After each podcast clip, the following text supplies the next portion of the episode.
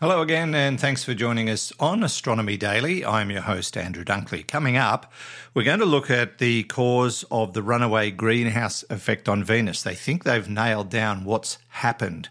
We're also going to look at an out of this world egg experiment and some new minerals discovered on Earth never seen before. That's all coming up on Astronomy Daily.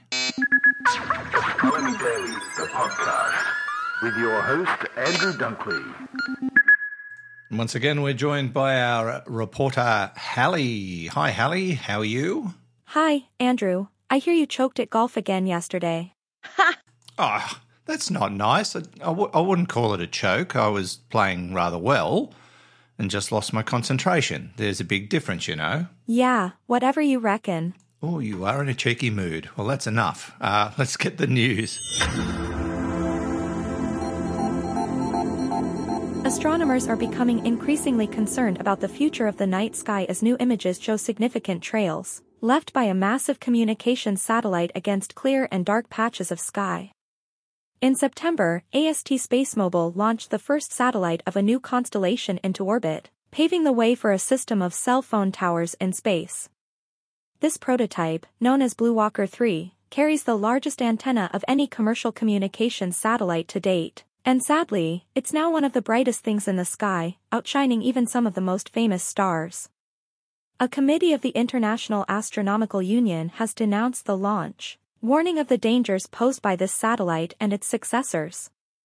According to Piero Benvenuti, an astrophysicist at the University of Padova in Italy and an IAU representative, Blue Walker 3 is a big shift in the constellation satellite issue and should give us all reason to pause. Although these projects may improve cell and internet access across the globe, the IAU urges everyone, particularly the companies launching such satellites and the Regulatory Federal Communications Commission, to consider the collateral damage to the night sky. AST SpaceMobile responded by saying, We are eager to use the newest technologies and strategies to mitigate possible impacts to astronomy.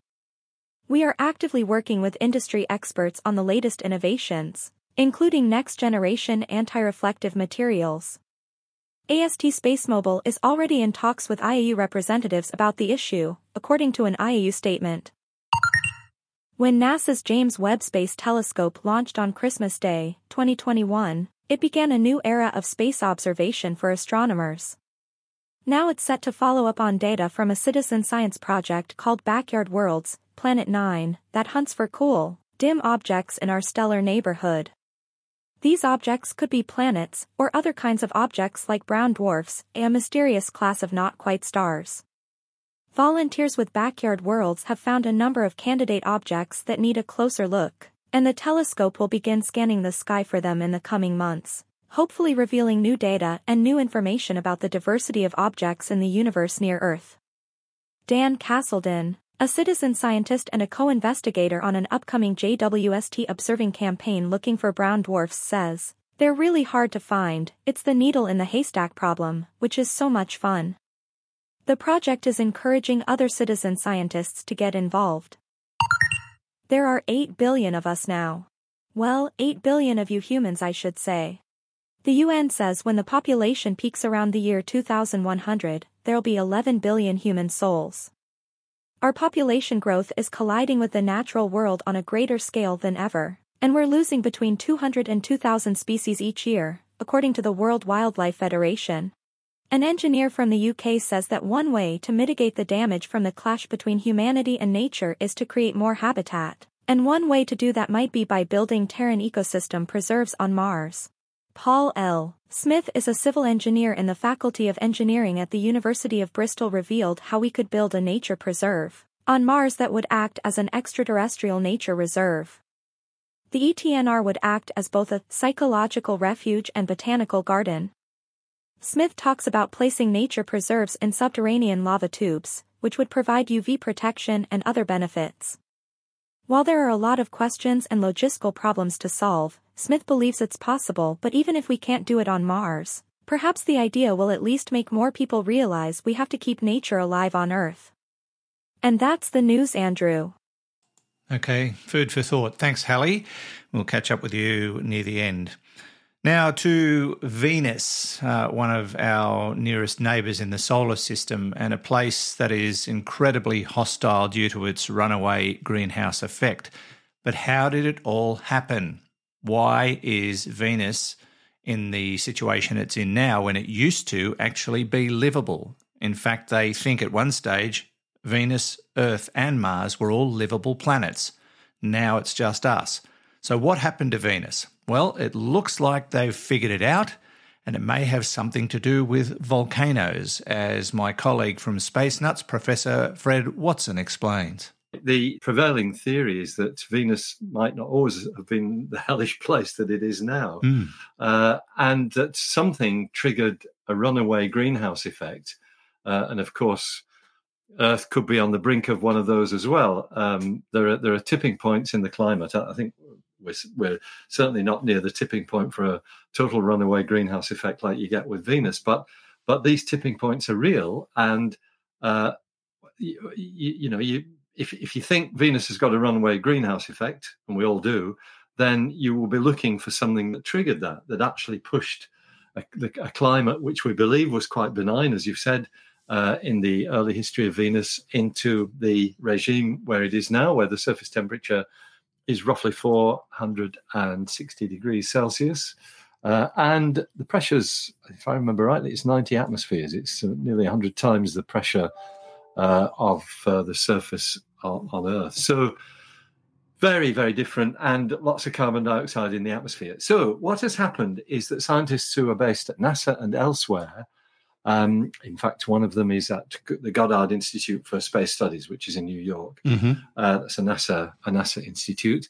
A gentleman by the name of Dr. Michael Way, uh, he, he uh, refers to something called large igneous provinces. Oh, and and large igneous provinces are apparently um, the result of volcanic activity that may have lasted between hundreds and thousands of centuries, wow. not years, wow. centuries, uh, and delivered colossal amounts of of magmatic material to the surface of the planet. Now, there's evidence that the Earth has gone through phases like this, mm. um, and the suggestion is that some of them may have caused mass extinctions.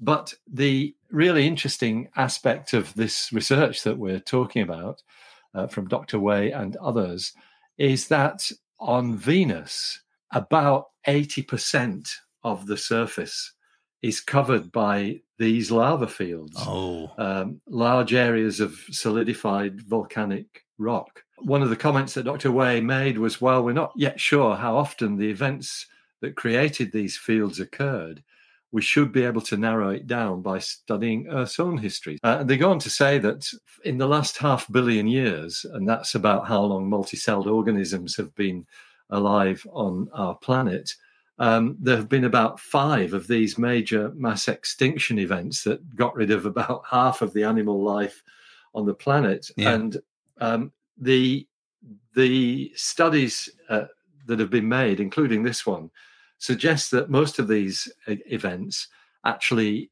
were caused or perhaps even made worse by the the eruptions that produce these large igneous provinces, these fields of, of lava. Mm. So the comments that, that, that's made is that uh, in the case of the Earth, the climatic dis- disruptions that that um, those uh, extinction events and those volcanic periods of volcanic activity um, the climate disruptions weren't enough to to trigger a runaway greenhouse phenomenon, but clearly it was on Venus because that's what we see today: the effect of a runaway greenhouse um, with uh, this surface temperature in the 400s of degrees Celsius.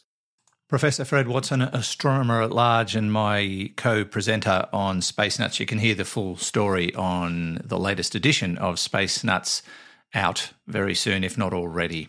The Astronomy Daily Podcast with Andrew Dunkley. Now, you've probably heard of the egg drop experiment. This is something that's uh, done in high schools all over the world where students are challenged to build some kind of structure that will prevent a raw egg from breaking when dropped from a significant height. Well, here's an egg drop experiment that goes way, way, way out of this world. Uh, and it involved uh, a former NASA engineer who took the thing to a whole new level, the stratosphere to be precise. And just like you'd expect with a former NASA engineer, Mark Rober and his team constantly designed and redesigned a rig that would take an egg into space and drop it back to Earth. And they had some help from the uh, people at JPL and even a parachute made out of the same material used on Mars rovers.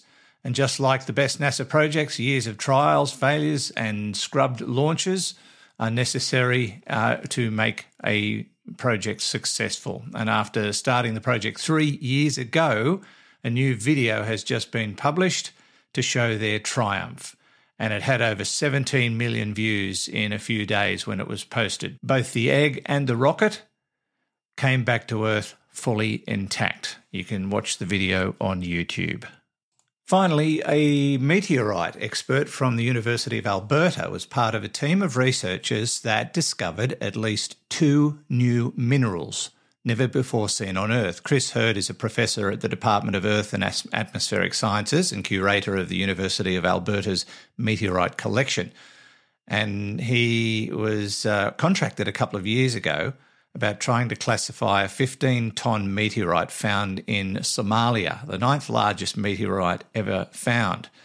And he said, in the course of doing the classification, describing this new rock for science, I came across some inclusions, some potentially uh, different, interesting materials inside the meteorite. What we've now discovered is there are at least two minerals in the meteorite from Somalia that have never been discovered before. Most people in my profession, he went on saying, will go through their career and not even find one new mineral. Uh, here, just by virtue of examining this meteorite, we came across two. So, what are they? The new minerals have been named, and I really am going to murder this elaliite and Elkin Stantonite. And there's a potentially a third one being examined. Now, this particular meteorite is quite dense, uh, almost double the density of any rock on Earth, which makes it uh, quite interesting. And it uh, is also quite magnetic. And Herd believes more minerals could be found if researchers can obtain more samples. But researchers say the meteorite appears to have been moved to China and its future is unknown. What a pity.